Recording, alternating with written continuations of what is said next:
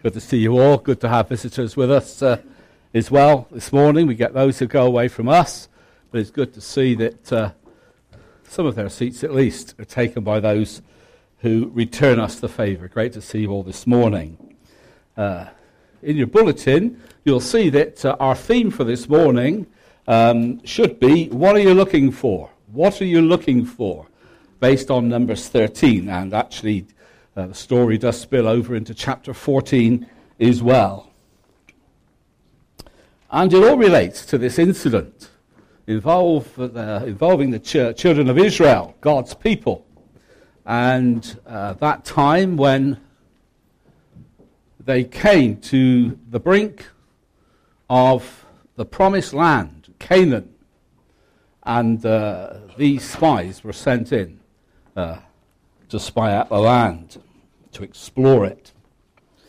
And if we think of what God's purpose and will for his people Israel was, it was that they would be delivered from all those years of slavery in Egypt, if you remember, to be able to know freedom, and then to go and live in this place that God had destined for them, this place called Canaan, what they would know as the Promised Land. And after crossing the Red Sea in that event known as the Exodus, and that, of course, was a miracle in itself, as they stood still, the Bible says, and saw the salvation of the Lord. An amazing thing, not just to watch, but to be part of, to experience firsthand. And having crossed the Red Sea and escaped from Egypt, and the enemy defeated, they then spent their first year learning what it meant to be the people of God. They received his law. They learnt to live according to God's law. And then they learnt to worship him, as God gave them instructions for this mobile structure called a tabernacle, a mobile building that would go with them wherever they went, and they learnt the worship of God. And so they come to the second year of freedom, and that is the event we've been thinking about today, when those spies went to explore the Promised Land. What were they looking for? Well, Mark has already given us something of a summary, but I think it's interesting to note that in verse 2, we see that their task was given to them by God. It was something that God asked Moses to implement. And guidance was given to Moses as to who it should be that should go out to be part of this party of spies going in to explore the Promised Land. But what were they to look for? It seems as though all the issues were the same for all of them. They were all given their clipboards. They were all given their survey sheets. They all had the same tick boxes. And they all had the same time to complete the project. If you've been in Roots yesterday afternoon, you would have seen that when the treasure hunt was on, that was precisely what some of the kids and their parents were given as they explored the school. They had their clipboards, they had their survey sheets, and so on. And they had to say how long they needed to complete their project. What was on that survey sheet? Well, the people, strong or weak. Tick boxes there. What was the land like? Good or bad? What were the towns like? Strong, fortified, yes, oblique, no, delete as applicable. Soil, fertile or poor. Bring samples of crops if possible. Trees, yes, no. And then what is it that they discover about the land? And it's interesting to see that all of the reports are the same. They all came back and said the land is great. Just look at the fruit, the samples that we have brought back. The cities are big, they're powerful. The people, they're big and powerful. And to all of that, it seems as though all of the 12 spies said, amen. They all said amen to that. But then, when the report was given, there were those that came to the conclusion that entering the land was not doable. It wasn't doable. But Caleb spoke up, and he dissented from the consensus that had been given to the people and to Moses. And he said, I disagree. We certainly should take possession of the land. We can certainly do it. And then it was later on that Joshua joined in with him and said, and the reason that we can do this is because it's in the purposes of God. This is what God wants for us. God is going to be with us. And because of that, they shouldn't be afraid. Interesting, isn't it? How 12 can go, same survey sheets, come back with the same information, all give the same report, but there's two opposing conclusions and recommendations. Some of you may well have been involved in doing reports, researching things for your companies or what have you, or if you're self-employed for yourself. And you do all your research, and you do all your what you need to investigate, and you write it all up, and then you come to the last part, which is recommendation. Well, normally what we had to do in the companies that I worked for was your report was probably 40 pages, but management wanted it all on one side of A4. And so your 40 pages you condensed into a summary, which was the essence of your findings, with a 2-line recommendation that came at the bottom. The directors are therefore recommended to invest the sum of X million pounds in this project, and so on and so forth. And here we had, Alan's nodding his head, he worked for CGB. He knows precisely what that is about. CGB, for those who are of none of that generation, that's now the likes of British Energy, EDF, and so on and so forth, back in the nationalised days. How is it that 10 can go, come back with the same conclusion, and give one recommendation? And yet 2 can come back and give one that is totally the opposite. Well, I think it's quite simply this. That the 10 that went in and came back with the negative report, this is not doable.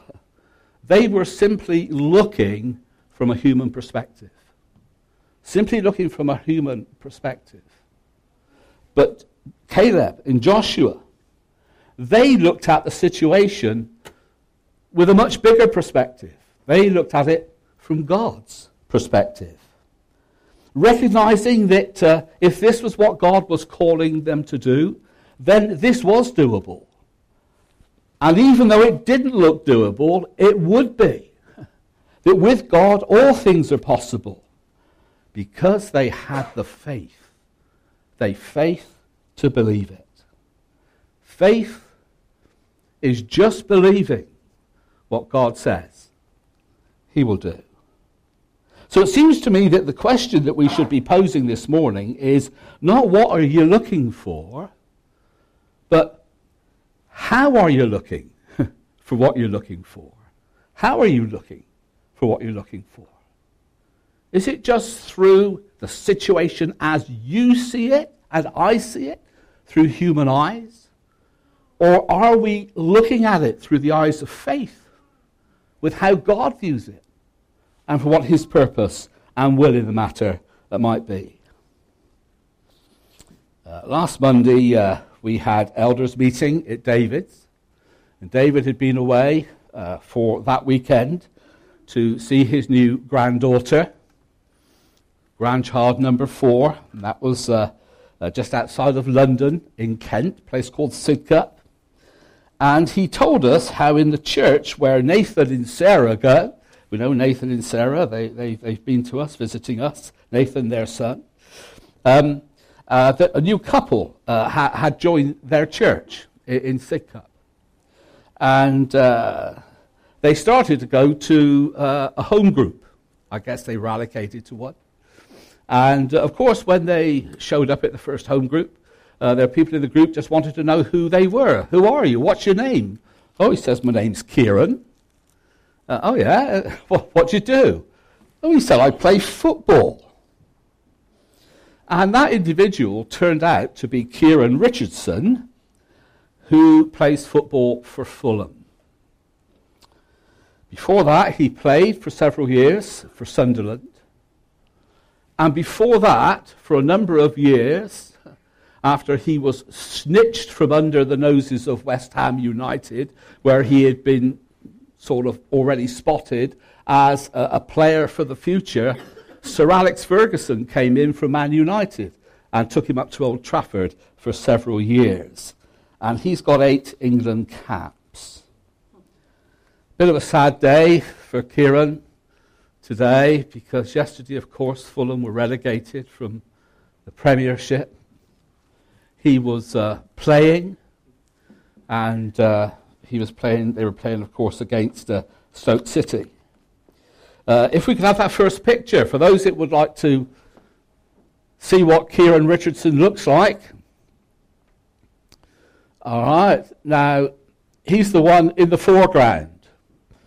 That should be red and white striped shirts. That's him in his Sunderland strip, public school education and all that. And the guy behind him should normally be in red and white stripes. I believe it's John Walters of Stoke. Yeah, anybody concur with that or wish to disagree? That's about, yeah. Looks like John Walters. And the ironical thing was that it was against Stoke that Fulham played yesterday and Kieran Richardson played, and they were the ones that whopped them 4-1 to send them down into the championship, and it was John Walters that scored, I believe, the first goal.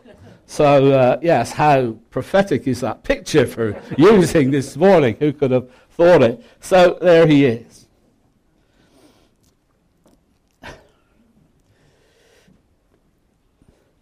The Premier League. The guy has become a Christian, and he kept it pretty much to himself for, it seems, a few years, and then he decided he would become open about his faith, and he did it when he was playing one of the football matches, and it was when he scored a goal, and like Kaká did, the Brazilian player, up comes the shirt, underneath is a T-shirt, I belong to Jesus, I belong to Jesus, in front of goodness knows how many thousand people. And then the time came when he was invited to give his testimony, to tell people how he became a Christian. And he said that all that he could think about whilst he was at Old Trafford was fast cars, booze, and sex. I would go out after a game, he said, get drunk, go to nightclubs, meet women. You would think I was having a good life. But within myself, I wasn't happy. And my career went totally off the rails. I thought more of my social life than football.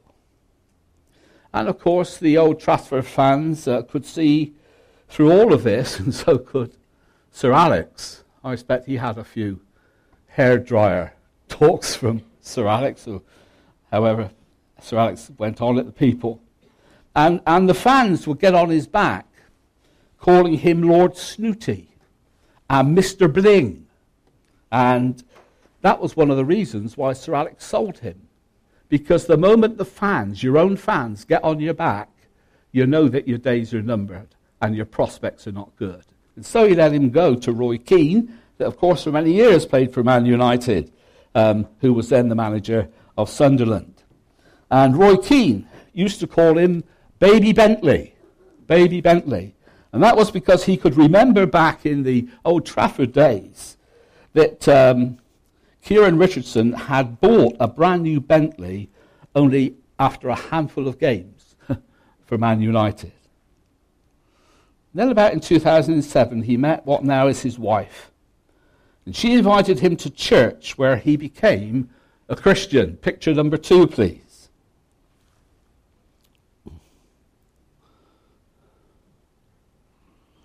And here he is in his church strip. And his life, of course, now is so different. He still plays his football. Yeah, he's probably wanting to know if God was really on Fulham's side yesterday, or did somebody pray harder in the Stoke side. But he finds his fulfillment in Jesus Christ. And he finds his fulfillment in serving him. And he finds his fulfillment in doing what he believes God wants him to do. That is how he is looking for what he is looking for and looking to do. So then, when we come back to our story in the Bible today, when the people heard the report, they said, it would be better for us to die in the desert. The majority prevailed, the majority decision. People said, it's going to be better for us to die in the desert. And we need to be careful, you know, what we say sometimes, and particularly what we say to God, because that is precisely what God allowed them to do. They actually remained in the desert for another 38 years. Another 38 years. It's a long time.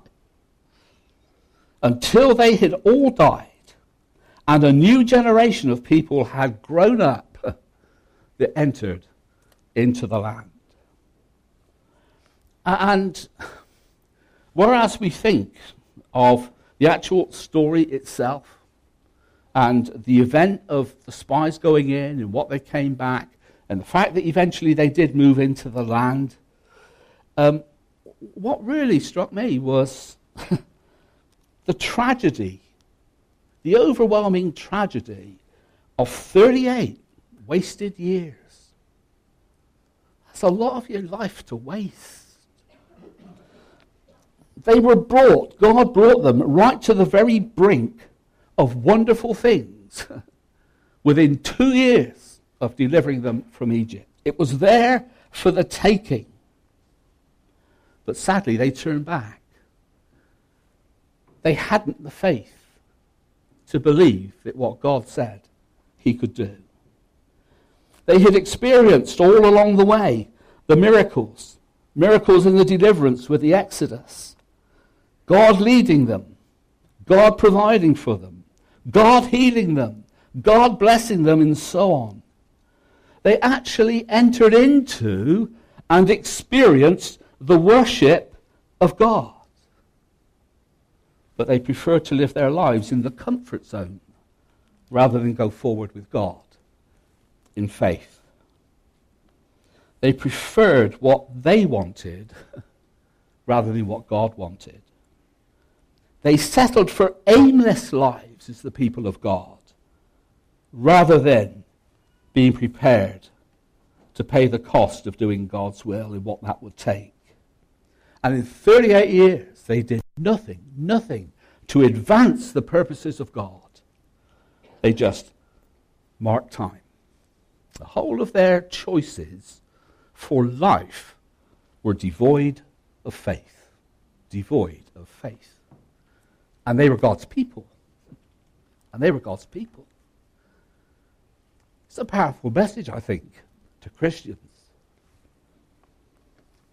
Paul wrote, when he was writing one of his letters, the second one to Christians at Corinth, we make it our goal to please him, that is God. We make it our goal to please him. And that's what Christians should do. And then we find, a little further on in the letter called Hebrews chapter 11, that without faith, it's impossible to please God.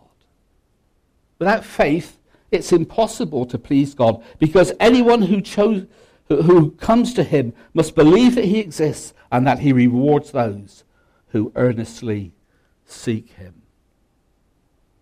Without faith, it's impossible to please God. We need faith to become a Christian in the first place.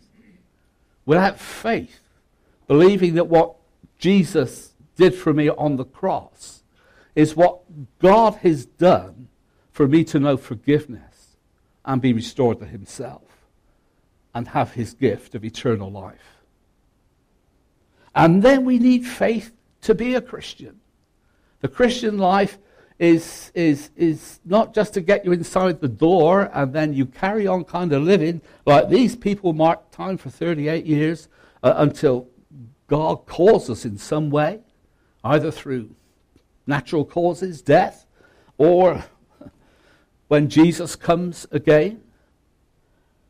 Our lives are meant to be lives of faith. And I find that hugely challenging. Living our lives is lives of faith. In Psalm 18, verse 30, after going through a pretty rough time in his life, David said, "As for God, his way is perfect." His way is perfect. And you can't wind the clock back. But I'm sure there was a time when certainly Joshua, who lived through this and took the people eventually into the promised land, wished that they could have turned the clock back. Because within 2 years of coming out of Egypt, they could have been in the land, enjoying the fruit of the land, the freedom of the land, and everything that God was providing for them. And they would have known, that as for God, his way was perfect. I'm sure they came to realize that eventually, but it was after learning an awful lot of hard lessons and going through the wasted years. How then shall we live? How then shall we live our lives? How do we look for what we are looking for? We're going to have a video clip now for a few moments. And it's a lady called Damaris Carbo. Damaris, anybody heard of Damaris Carbo? We're a well-informed lot here at Abbey Church. I only know her through Sky TV, the God channels. And she's an American singer. She's Puerto Rican, Spanish-speaking, and born and brought up in New York. And when I was watching the God channels, when she was on for a series of programs singing, she was singing with the Brooklyn Tabernacle Choir in New York. And here she tells something of her story, which is how she came, how she looked for how to find what she was looking for in life.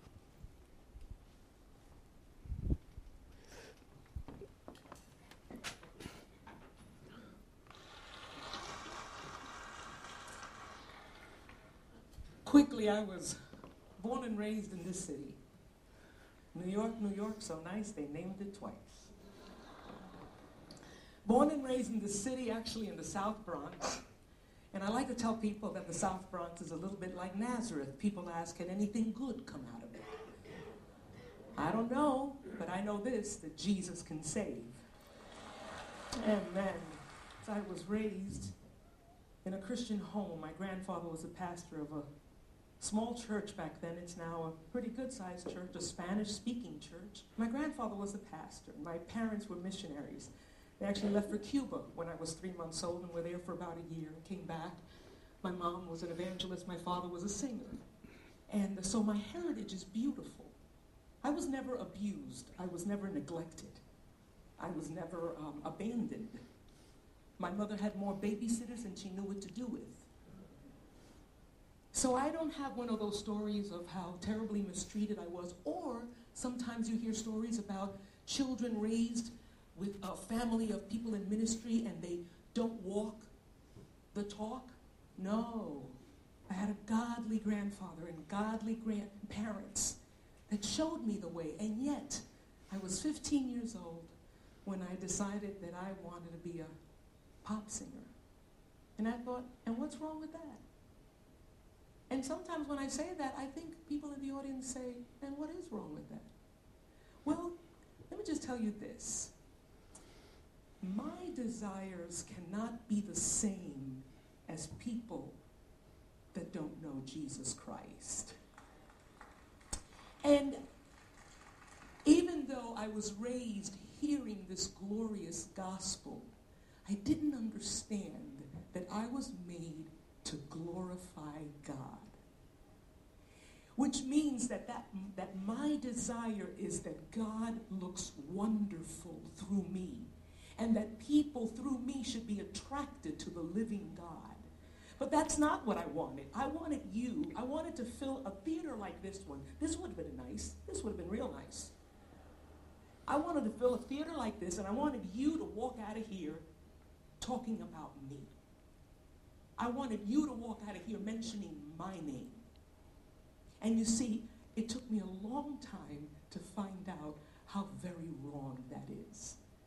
But the Lord, in his mercy, and in his patience, and in his long suffering. I remember somebody once getting up to say, you know what long suffering means? Long suffering. And he suffered long with me. And in 1988, I was 33, and Pastor Simula invited me to go with him to Argentina. I'm bilingual, and he didn't know the condition of my heart, or he would not have invited me. Aren't you glad that God blinds people sometimes? And he goes, oh, Damaris, you can sing in Spanish. I'm going to a pastor's conference. You'll be able to just speak to these people and sing to them in Spanish and bless them. And I said, oh, I would love to. You see, since I wanted to go, I thought, there's nothing wrong with me. I want to go and do this nice little mission work. Oh, that'd be lovely. Of course I'll go, Pastor Simula. So sure enough, I go. And when I get to Tucumán, Argentina, it wasn't Buenos Aires, it was Tucumán. I got to tell you, it's just a big difference. So I'm in Tucumán. The hotel that I'm in doesn't even have, my room doesn't even have a phone. And Pastor Simula speaks, and people are worshiping God. And let me just tell you what God showed me that night in Argentina. I had never been with people.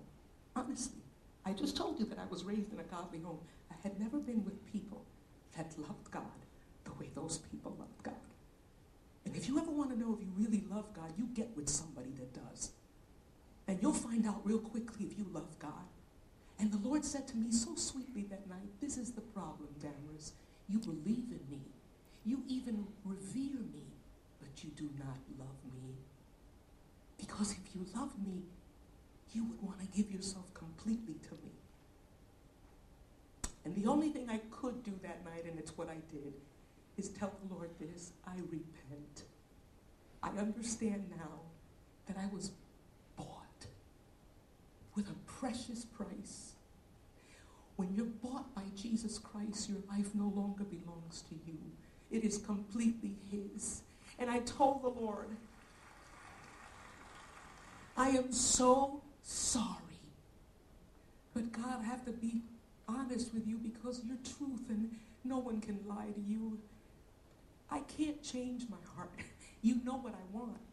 I told him, you know I want Madison Square Garden. You know I want Radio City Musical. You know that's what I want. And that's still what I want, God. But at least I understand now that for me to want that for the reasons that I want it, it's wrong. And I repent and I'm sorry and I cannot change my heart. But here it is. And if you can change it, I'm yours.